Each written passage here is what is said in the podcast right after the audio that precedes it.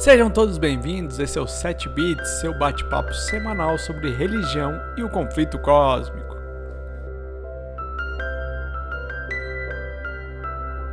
Olá, meu nome é Jonathan e se eu tivesse que comprar o perdão, eu ia ter que fazer um crediário.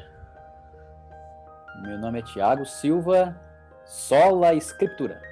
Olá, aqui é o Wellington eu sou amigo de Lutero, mas sou mais amigo da verdade. Fala galera, meu nome é Flávio aqui, eu tô me preparando para estar tá disposto para morrer pela verdade, hein? Olá, meu nome é Diogo. Orar bem é a melhor metade do estudo. Olá, meu nome é Jonas e até mesmo um menino de escola armado com a Bíblia tá mais preparado que o Papa, hein? Estamos aqui de novo com mais um episódio do nosso podcast. A gente vai estar tá estudando o capítulo 7 do livro Grande Conflito, que tem como título A Influência de um Bom Lar. E na versão Os Resgatados tem como título Lutero, o Homem para a Sua Época. Então vamos começar aí falando sobre Lutero desde o seu nascimento, né? Que ele teve uma uma infância bem humilde, ele passou dificuldade, pobreza, tinha uma disciplina severa em casa, mas seus pais sempre instruíram ele no conhecimento de Deus, que queriam que ele se tornasse advogado, né? E assim ele ele foi trilhando esse caminho no, como como um advogado. E aí ele foi lá para a Universidade de Erfurt e lá ele fez o seu mestrado e estava fazendo seu doutorado. E nessa, enquanto ele estava fazendo seu doutorado, ele encontrou uma na biblioteca lá, ele encontrou uma Bíblia, né? Que ele nunca tinha visto. Ele sempre teve esses pedacinhos aí que ele, que ele aprendia, mas nunca tinha visto uma Bíblia por completo. E nessa hora ali ele abriu e começou a ler por si só e, e ainda deu uma exclamada, né, dizendo que ah, se Deus concedesse um livro desse para mim. Cara, Essa Bíblia eu... era a Bíblia que estava acorrentada, né? Imagina só o, o medo que o pessoal tinha de deixar a Bíblia rodar pelo, por aí. Tinha que acorrentar ela na parede. Sim, é, essa é uma Bíblia que estava acorrentada e mais na, um pouquinho mais para frente ele fala também depois que ele entrou no, na vida de, de monastério dele, né, que ele trocava as suas horas de, de alimentação e às vezes até de sono, né, para ler essa Bíblia. Ele gostou tanto que ele nem fazia mais nada. O que eu achei massa, assim, tipo, e que para mim ia ser uma coisa extremamente difícil para fazer, é que no trajeto que ele ia para para faculdade lá pro local que tinha os estudos, ele ia cantando de porta em porta para conseguir esmola para comer, né, cara? Sinistro. Você vê que o rapaz é, não tinha, não, é, não veio de uma família abastada, né? O cara veio de um lugar realmente humilde, né? E ralou bastante para chegar onde chegou.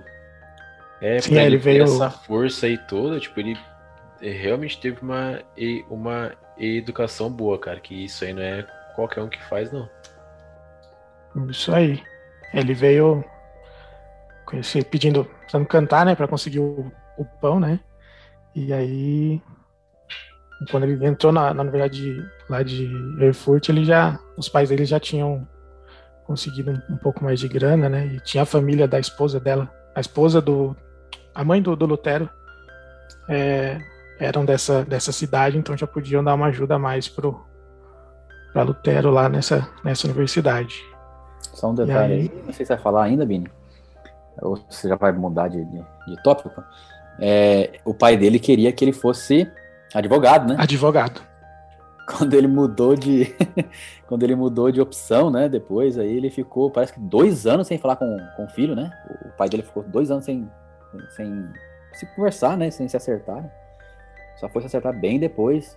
Você viu tanto de, de, de mágoa que o pai ficou, né? Porque o rapaz mudou de, de opção ali na, na, na faculdade. É, ele.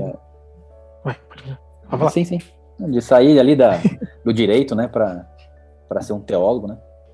É, o, essa história de, da, da mudança não é contada nesse livro, mas eu, eu, li um outro livro que chama além das 95 teses, e ele conta essa história que ele estava nessa, estava fazendo esse doutorado, né?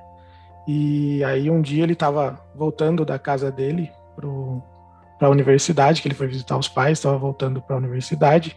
E aí ele foi no meio do caminho teve um, uma tempestade de um relâmpago, trovão, e aí ele ele pediu para a santa protetora dos mineiros, que era o pai dele era mineiro, né? E aí ele pediu para essa santa, é mineira gente boa, pediu para essa santa que se ele passasse por isso, é, por essa sem sofrer nada, ele é, se converteria ao monastério.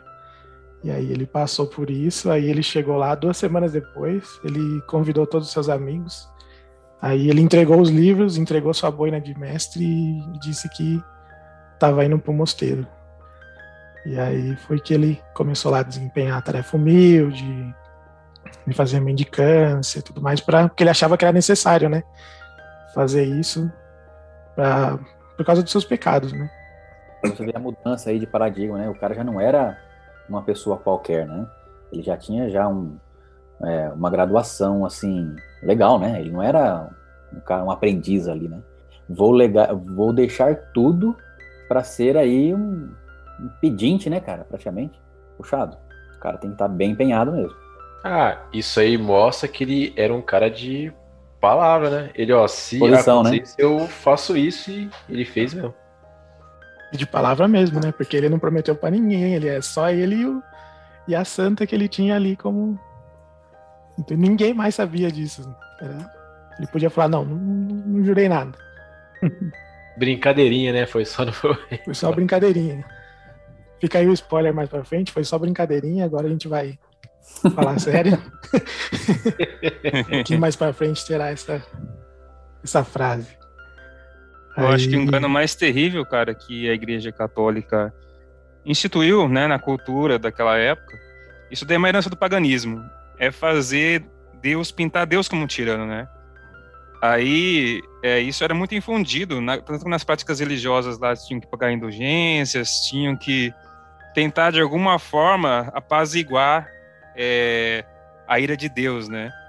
E isso daí afetou muito Lutero, porque ele depois mais para frente vai, a gente vai comentar sobre isso, mas ele se mortificava, né? Ele tentava fazer de tudo através das obras, através do que a igreja tinha, para poder ter paz com Deus. E a gente vê que isso daí é um traço realmente que veio lá do paganismo, se a gente for ver na mitologia, de todos os deuses que existem aí, aí, aí no Tirano, né? O, o, o, o deus a Trindade, né? É, é, tudo nessa linha aí, né? É bravo e vingativo e, e, e, o povo tem que, a população, né? Os povos têm que tentar apaziguar a ira de Deus. E isso que foi o legado, né, assim, da Igreja Católica na cultura, na, na cultura.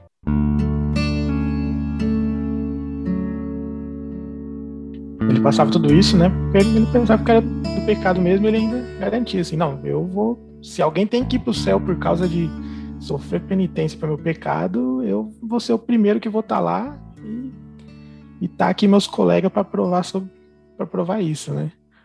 Mas aí nesse meio aí surgiu um carinha lá que chamava Staupitz, acho que é assim que se pronuncia, né? Que ele começou a incentivar o Lutero a tirar os, os olhos dele do eu, né?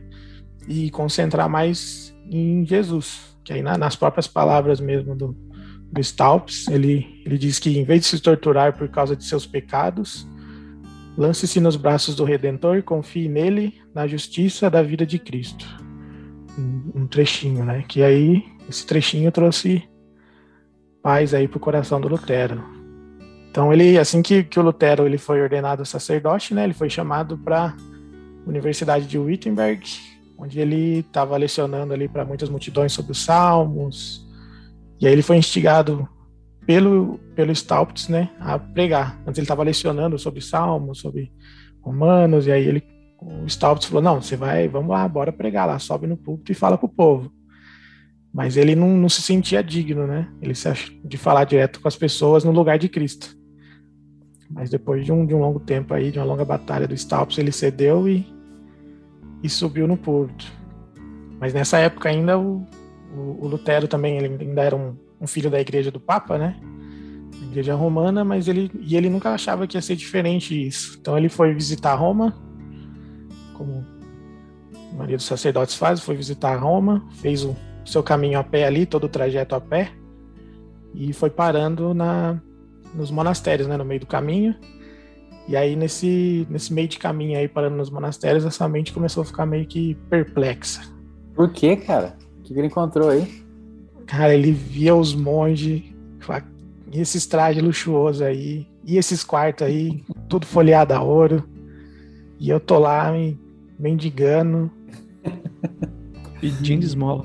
Pedindo Cantando para comer? Cantando para comer. falou, não, isso aí tem, tem alguma coisa errada, né?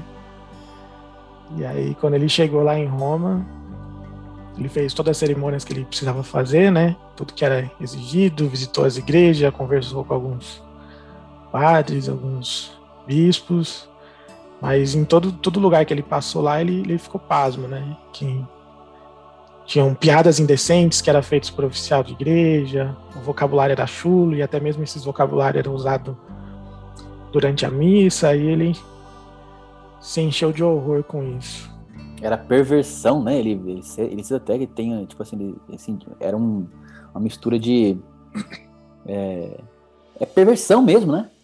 Do povo. Tipo, não tinha nada de, de, de religião é, ou de separado, né? De, de, sagrado. Não tinha nada disso aí. Era, era uma mistura de poder com, com economia, né?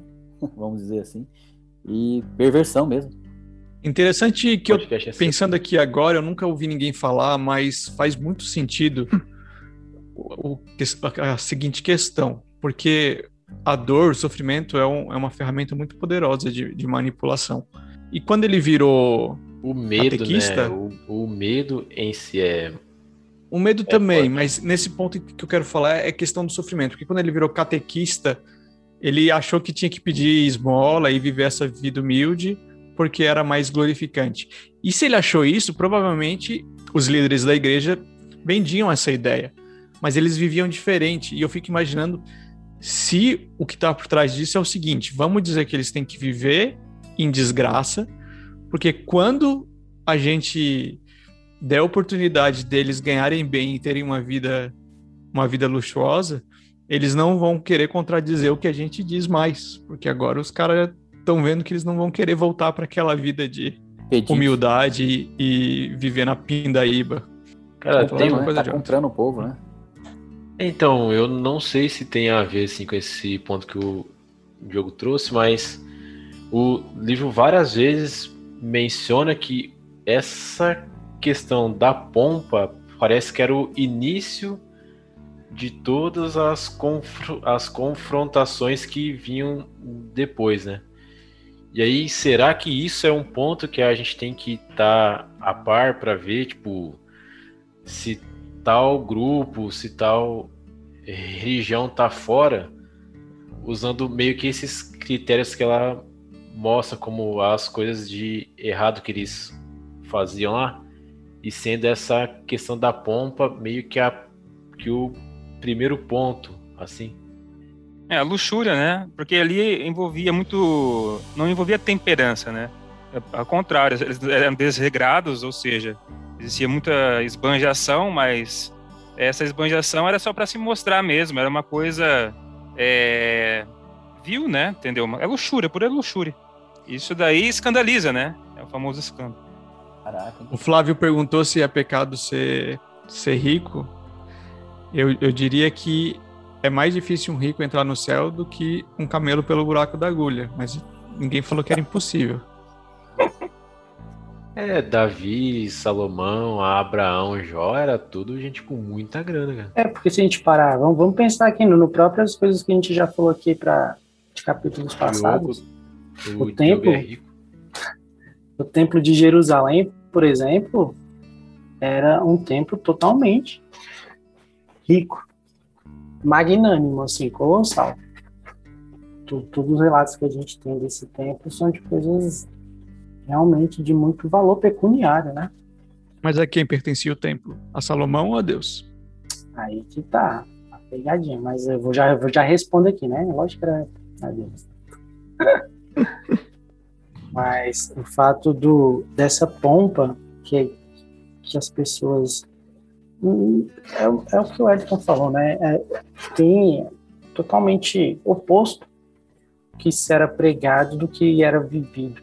Então, são assim coisas que não para uma pessoa olhar e compreender realmente é bem complicado achar que está certo ou não e de cara você vê a hipocrisia, né? O que, que já está errado, o que está sustentando. E quando você tem do outro, dia, né?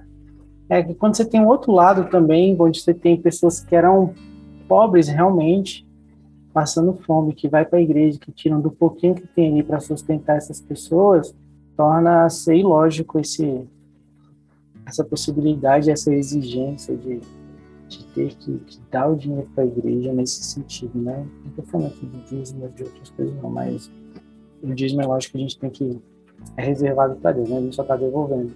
Mas ofertas ou até mesmo a absorção de pecados paga na, com dinheiro é coisas que é meio, meio racional, apesar de ter existido. Né? E existe nos dias de hoje ainda.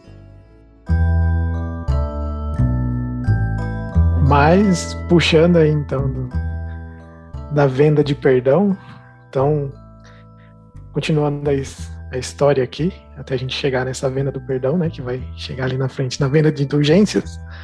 Mal, então, mal. ele o Papa ele tinha prometido indulgência, né, para todo mundo que subisse a escada do Pilatos de joelhos.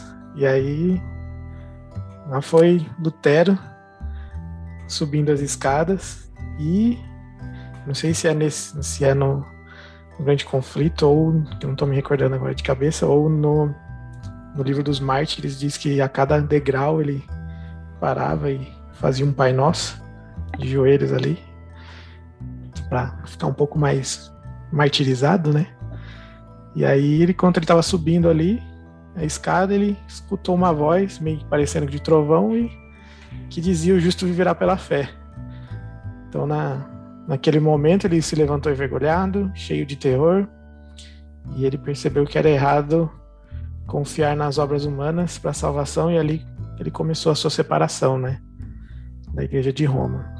Então, quando ele voltou para ali de, de Roma, lá para para fugiu o nome agora, é Wittenberg. Quando ele voltou lá para Wittenberg, Lutero ele recebeu o título de doutor em divindade e aí ele podia se dedicar mais à a, a, leitura da, das escrituras, né, que era o que ele realmente gostava. E aí ele falava com a ali começou a pregar para as multidões, né, e as multidões escutavam atentos, eles ouviam as boas novas do amor de Deus e a certeza do perdão e paz através do seu sangue. E ele já estava começando aí contra as indulgências, mas aí Roma precisava de recursos, né? E vender indulgência era um, um jeito de angariar recurso, que eles queriam ali o Papa Leão X, né? Ele queria ali na, na capela, fazer alguma, alguma coisa ali na Capela Sistina, na Basílica de São Pedro. Só que ele usou primeiro esse. Ele usou o primeiro pretexto de que ele estava organizando uma nova cruzada, mas aí ele, ele falhou em conseguir juntar todo mundo ali, né? Na, na, parte da história, ele falhou em juntar todo mundo e aí a verba que ele que ele arrecadou com o Tetzel, né? Que é o o carinha que foi delegado ali para ir na Alemanha recolher as, o dinheiro da indulgência e entregar essas indulgências. Ele acabou financiando a, as pinturas ali na, na, castelo, na Capela Sistina. Cara, mas foi caro esse esquema assim, que era o preço de uma guerra. Cara, eu não sei se, se era caro. É que não foi só isso, né? Mas ele contratou Rafael, contratou Michelangelo, as tartarugas ninja. Só faltou né? o Mestre Splinter, né? O Mestre Splinter. Faltou esses caras aí, mas ele contratou o Rafael, Michelangelo e um, um outro artista que chamava Dider para fazer essa pintura lá na, na Capela Sistina. Mas, ô Bini, sabe o que me chama a atenção disso aí? É que não é só conseguir dinheiro através de um, é, de um pretexto que eu vou pagar os seus pecados. É dizer que não é só pagar os pecados seus que você cometeu aí, entendeu? É pagar os pecados que você vai cometer ainda. É, isso era o Tetsu que dizia, né? É. Tanto que ele diz que depois, se o, se o Papa soubesse, ele, o Lutero ficou dizendo que se o Papa soubesse o que era dito para vender essas indulgências, ele preferia que a Capela Sistina tivesse nas cinzas. O Lutero acaba dizendo isso daí. Acho que está no livro dos mártires diz isso. E pior, eles entregavam até um diploma, né? Um certificado Sim. pro cara que ele estava é. livre para ele fazer qualquer pecado, inclusive até dos mortos, né? Ele, dos mortos. A moeda caía na, nas faixinhas ali e tal, das indulgências. Os pecados eram limpos. Caramba, olha aí. Hoje mas, é mas nesse fácil, ponto hein? aí. Hoje tem Mas nesse um... ponto aí, Lutero tá. Ele estava ingênuo igual todos os outros reformadores, né? Ele achava que o, a liderança da igreja estava sendo. Estava sendo enganada, que eles eram meio. Tava, não, não tinham todo o conhecimento e o que ele queria era consertar a igreja, né? Que ele achava que era correto ainda. Mas é, eu não sei tinha... se o Tetzel não tinha o apoio realmente dos papas e do, dos líderes para fazer esse tipo de coisa. Oficial, talvez não, né? Não sei. Cara, é. mas tem um ponto que eu acho que justifica o povo aceitar esse tipo de coisa, que é outra coisa que o livro traz várias vezes, que é a questão da superstição que eles inseriam na cultura, né, cara? Pois é. é. Isso aí eu acho muita doideira, porque a gente viu que no passado isso aí é, é um erro, né? Um erro. Mas hoje tem um monte de gente que vende algumas coisas também, né? Imantadas pelo, pelo sagrado aí, da poder deles, né? é, é travesseiro, é toalha, é água, é o que for abençoado ali que vai resolver o problema, que vai fazer alguma coisa, é só você comprar. Então, a forma mudou, mas as coisas ainda acontecem, né? Você vê como é que a, a, a tática ainda é usada, né? Isso é ganhar, é lucro em cima do desespero, né? Porque se eu chego para ti, Thiago, aqui ó, eu tenho esse esse garrafinha de água aqui abençoada e vai sarar todas as tuas doenças. Só que quando você está em uma doença terminal, meu amigo, qualquer tentativa é tentativa. É fazer o quê? Você beber mais... e não pegar Covid? Já não tem mais esperança. Caras lucram em cima do desespero alheio. O paninho abençoado aqui, ó, que vai te dar emprego. O cara tá seis meses desempregado. Vai tentar qualquer des... ato desesperado, né? O cara que não fica, né? Máscara. E sabe o que, o, que, o que é o pior, entre aspas? Eu não vou dizer que é pior, mas é que Deus abençoa o ingênuo. Às vezes uma pessoa dessa tá para precisar de emprego e vai lá e adquire uma coisa dessas, mas se ele é um temente a Deus genuíno e, e falta conhecimento, porque muitas dessas pessoas são, são realmente pessoas muito simples, muito ingênuas, às vezes Deus abençoa, porque não é culpa dela. Assim, eu digo que é pior porque acaba dando mais razão para quem tá fazendo a falcatrua, né? O sol nasce para todo mundo, né? Tem jeito. O cara às vezes tá tentando, tá tentando ali um, a solução de um problema, né? Como está colocando aí. E também passou por esse caminho aí de uh, pagar uma indulgência, vamos dizer assim. E também a, a, acontece de estar tá recebendo aí essa bênção, né? De um trabalho, ou sei lá, qualquer outra coisa do tipo. Acaba associando. Né? Pode acontecer mesmo. Isso é um debate antigo, né? Que até hoje na igreja, em todo lugar, a gente de vez em quando se depara com esse questionamento a respeito de fé e obras, né? O que, que salva? No caso, essas indulgências aí era, era a forma clara de você tentar se salvar através das obras, através do seu próprio esforço pessoal. Né?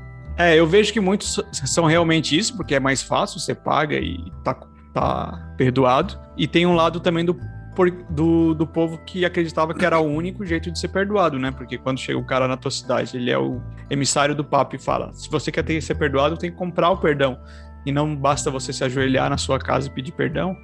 O cara às vezes realmente está desesperado para confessar uma coisa errada que ele fez e não simplesmente porque ele quer uma saída fácil, mas para ele é a única saída que tem de acordo com o que foi dito, né? Então tem esses dois lados. Né?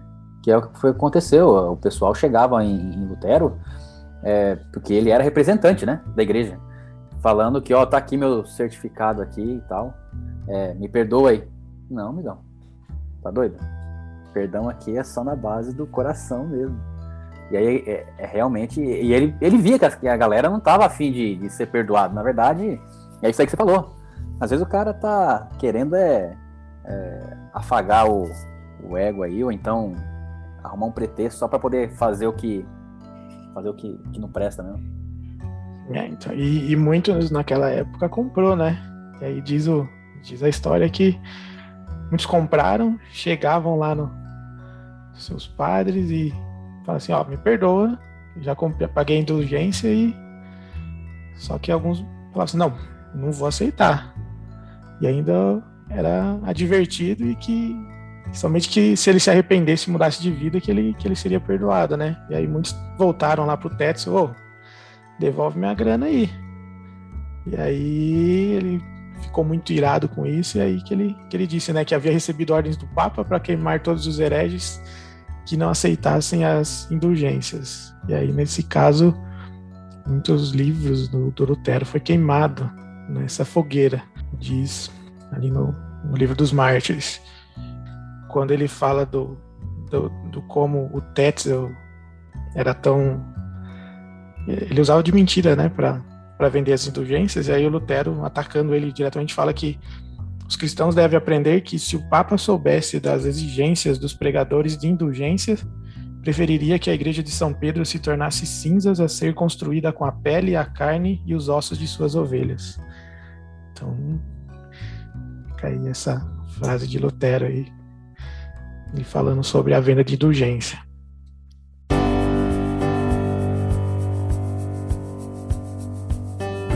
E aí, então, nessa, a partir dessa hora aí, né, que Lutero realmente começa a sua obra ali, que subindo ao púlpito, explicando ao povo que não é, não é por meio das próprias obras ou por meio de outras pessoas que, que a gente ia conseguir reduzir a culpa ou deixar de receber o castigo pelos pecados, né? Que somente se a gente se arrependesse, a gente seria salvo desse pecado.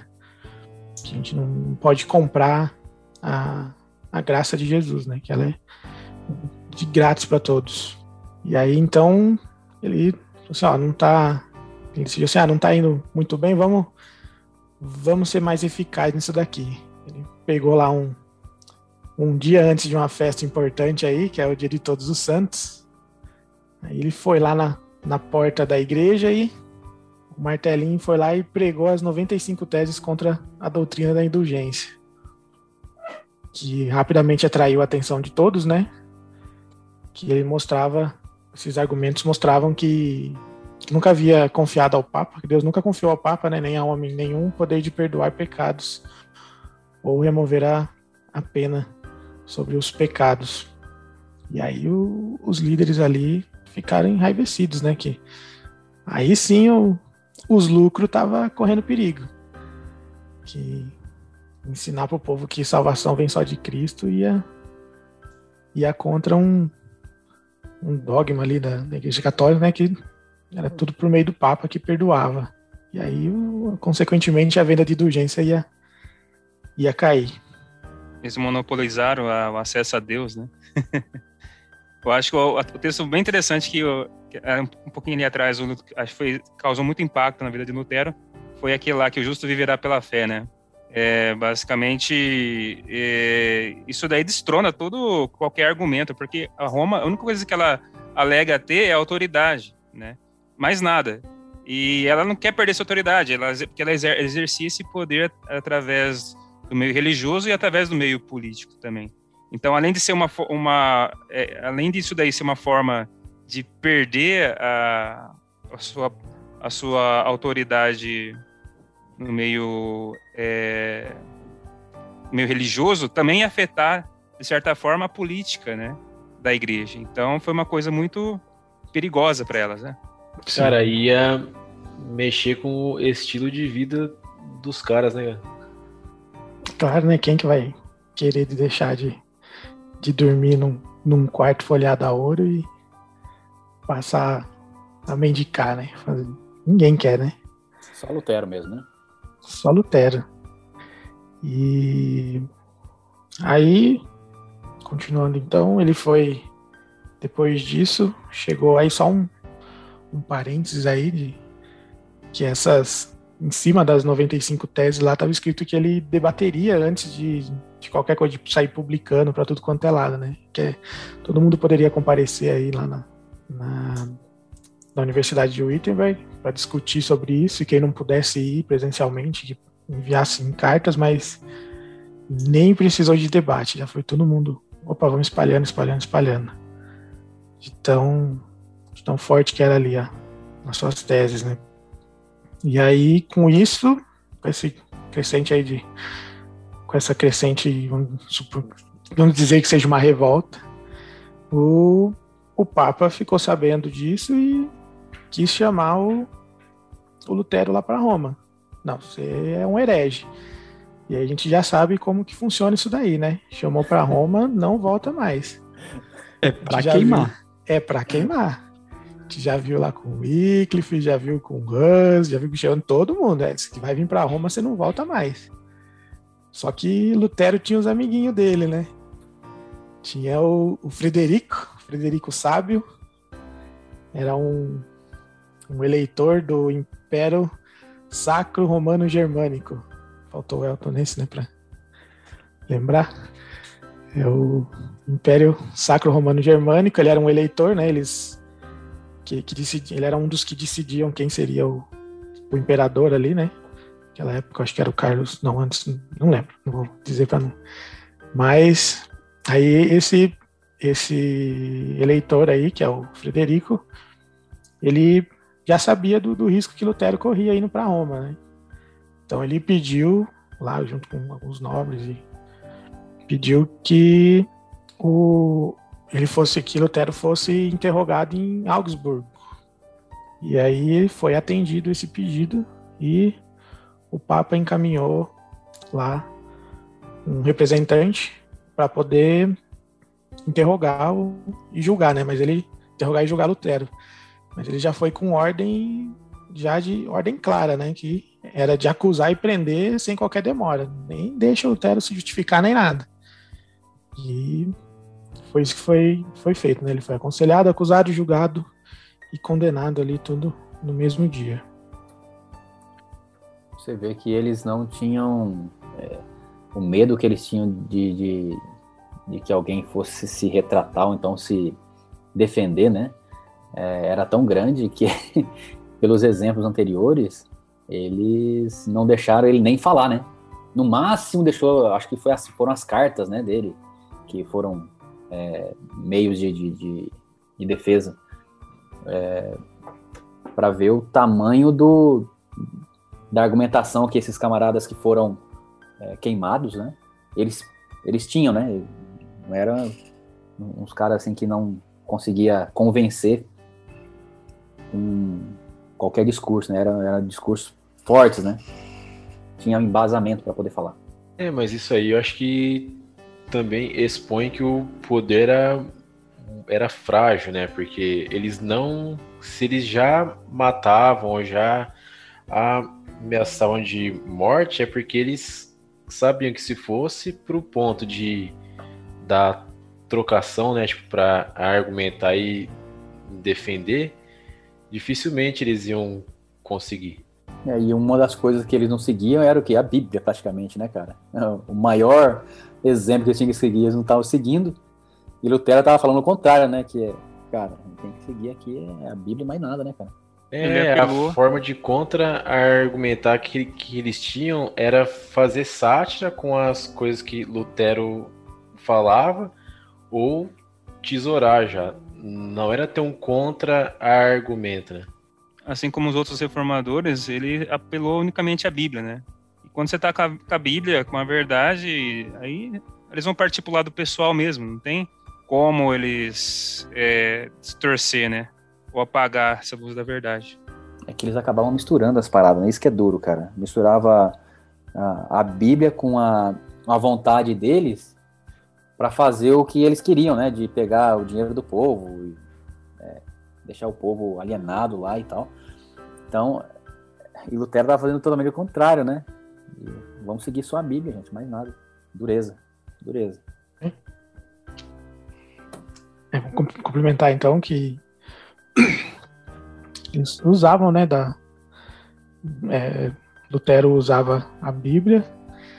Algumas vezes quando eles não tinham resposta era o era a única coisa que eles falavam era retrate-se, retrate-se, né? E acabou.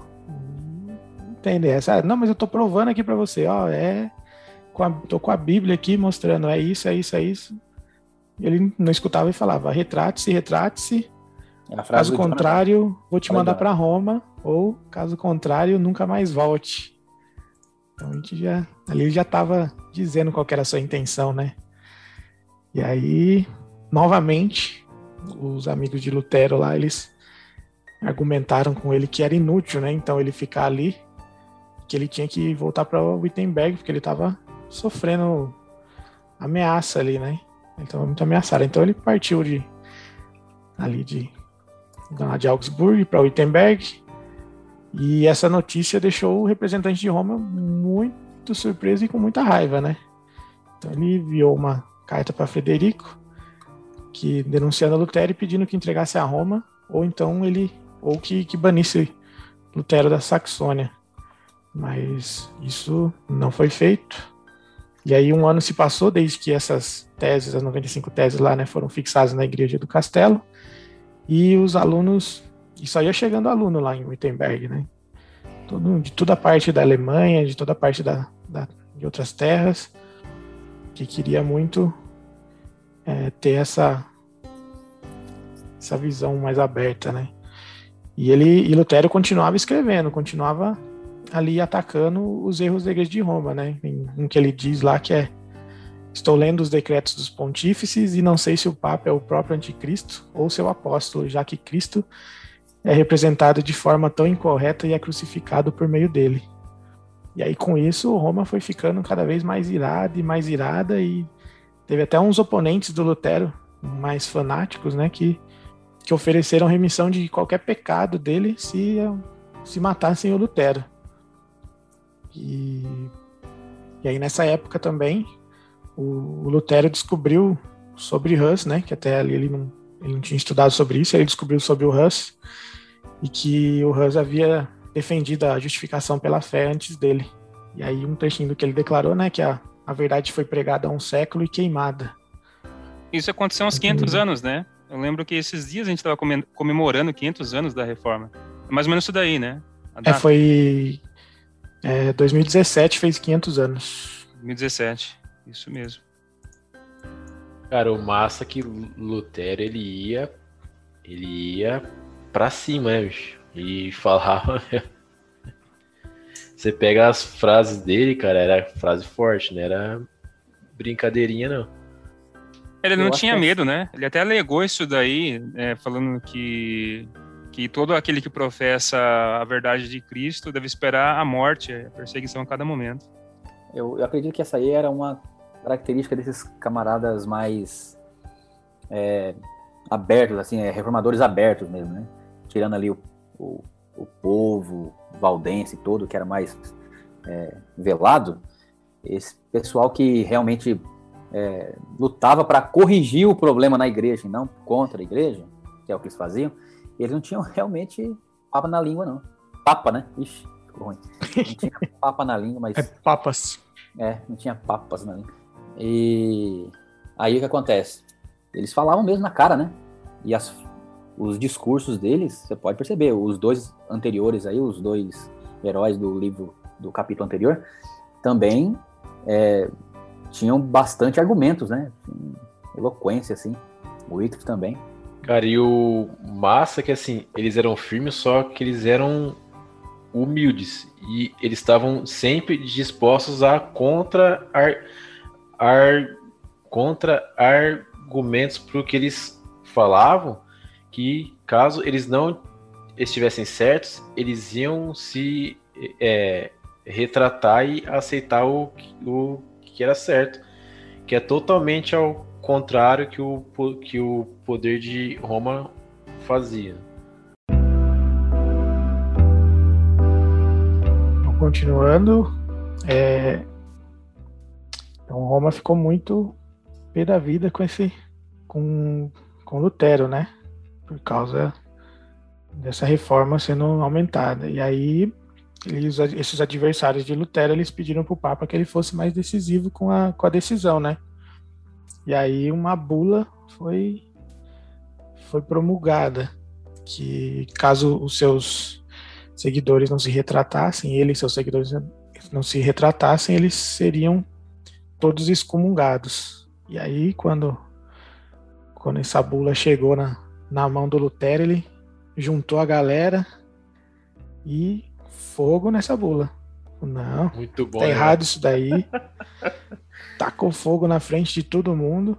E, e uma coisa que ele disse aqui que vale ressaltar é: desprezo e ataco por ser ímpio e falso. É que nele está condenado já sinto mais liberdade no coração, pois sei afinal que o Papa é o anticristo e que seu trono é do próprio Satanás. Cara. Cara, tem que ter coragem. Pesado, hein? Ele sozinho. Fica aí. Ele sozinho ameaçando um poderio inteiro, né? E ele. Aqui. E aí um, um, novo, e daí depois disso, né, um, um novo, uma nova bula, né, um novo edito foi promulgado declarando então a, a separação ali definitiva de, de Lutero e, e a Igreja de Roma. Então ali, a partir dali, Lutero já não, não era mais um, vamos dizer, um bispo, um padre.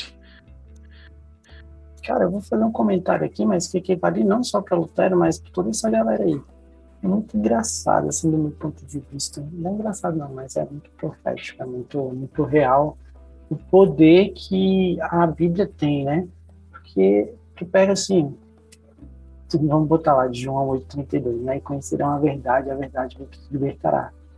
Acho que a partir do momento que o cara tá disposto a seguir o que, que que realmente está no livro a ponto de dar a própria vida, independente da ocasião, independente do com quem tem que lutar, contra o que tem que lutar, é, é uma parada assim significativa. Do meu ponto de vista, assim, tem muita gente que fica questionando, cara, mas será que a Bíblia é o livro de Deus? Será que é a palavra de Deus mesmo? Será que não foi?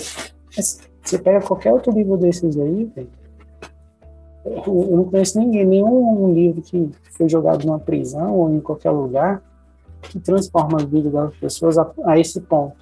Então, assim, querendo ou não, se a gente só pegar historicamente, sem a gente pegar, sem você não é ateu aqui, a gente tem que ter um, um ponto de vista crítico a respeito disso, de quão poderoso é esse livro e o quanto que a própria igreja tem conhecimento, tinha conhecimento dessa época, né, a igreja romana, os papas, a ponto de tentar arrancar de tudo para que não tenha acesso a isso.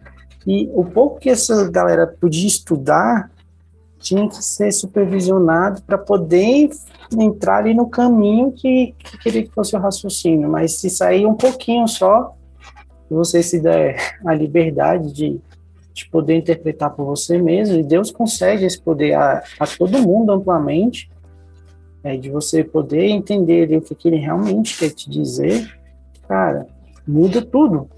Muda tudo, assim, e as, a ponto de não ter um problema a respeito de quem eu vou ter que enfrentar, qual poderio que vai vir atrás de mim, se vai ser a morte, se não vai ser, se vai ser tortura, se não vai ser, se vai ser queimado, não vai ser, se minha família vai ou não vai. Mas, assim, a verdade é essa e a gente precisa seguir por esse caminho. Porque pelo que a gente tem visto aqui, todas as pessoas, todos os reformadores foram pessoas sinceras em todos os sentidos. Enquanto estava sendo ensinado pela igreja, eles eram sinceros a isso. Eles não queriam divergir na, na militância que a gente tem hoje de tipo, ah, eu quero dar minha opinião e a minha opinião, nem sei qual é a minha opinião, mas eu quero ser contra. Não era isso, eles não estavam querendo ali confrontar um poder, eles estavam querendo trazer o conhecimento que eles tiveram ali e falar: a gente está indo para um caminho errado, que a gente precisa corrigir esse traçado. Só que eu não entendi o plano maior, né? Que a igreja já tinha esse conhecimento do traçado, só que falava: não, por esse canto aí a gente vai sair perdendo. Vamos por aí não. Então, assim, o próprio sistema travava eles lá, que não é muito diferente da realidade que a gente tem hoje. Então, assim, eu sei que tem uma galera aí ouvindo a gente e tal. Cara, independente de qual seja a, a religião, independente do que a gente estiver fazendo, tenha sempre a Bíblia aí.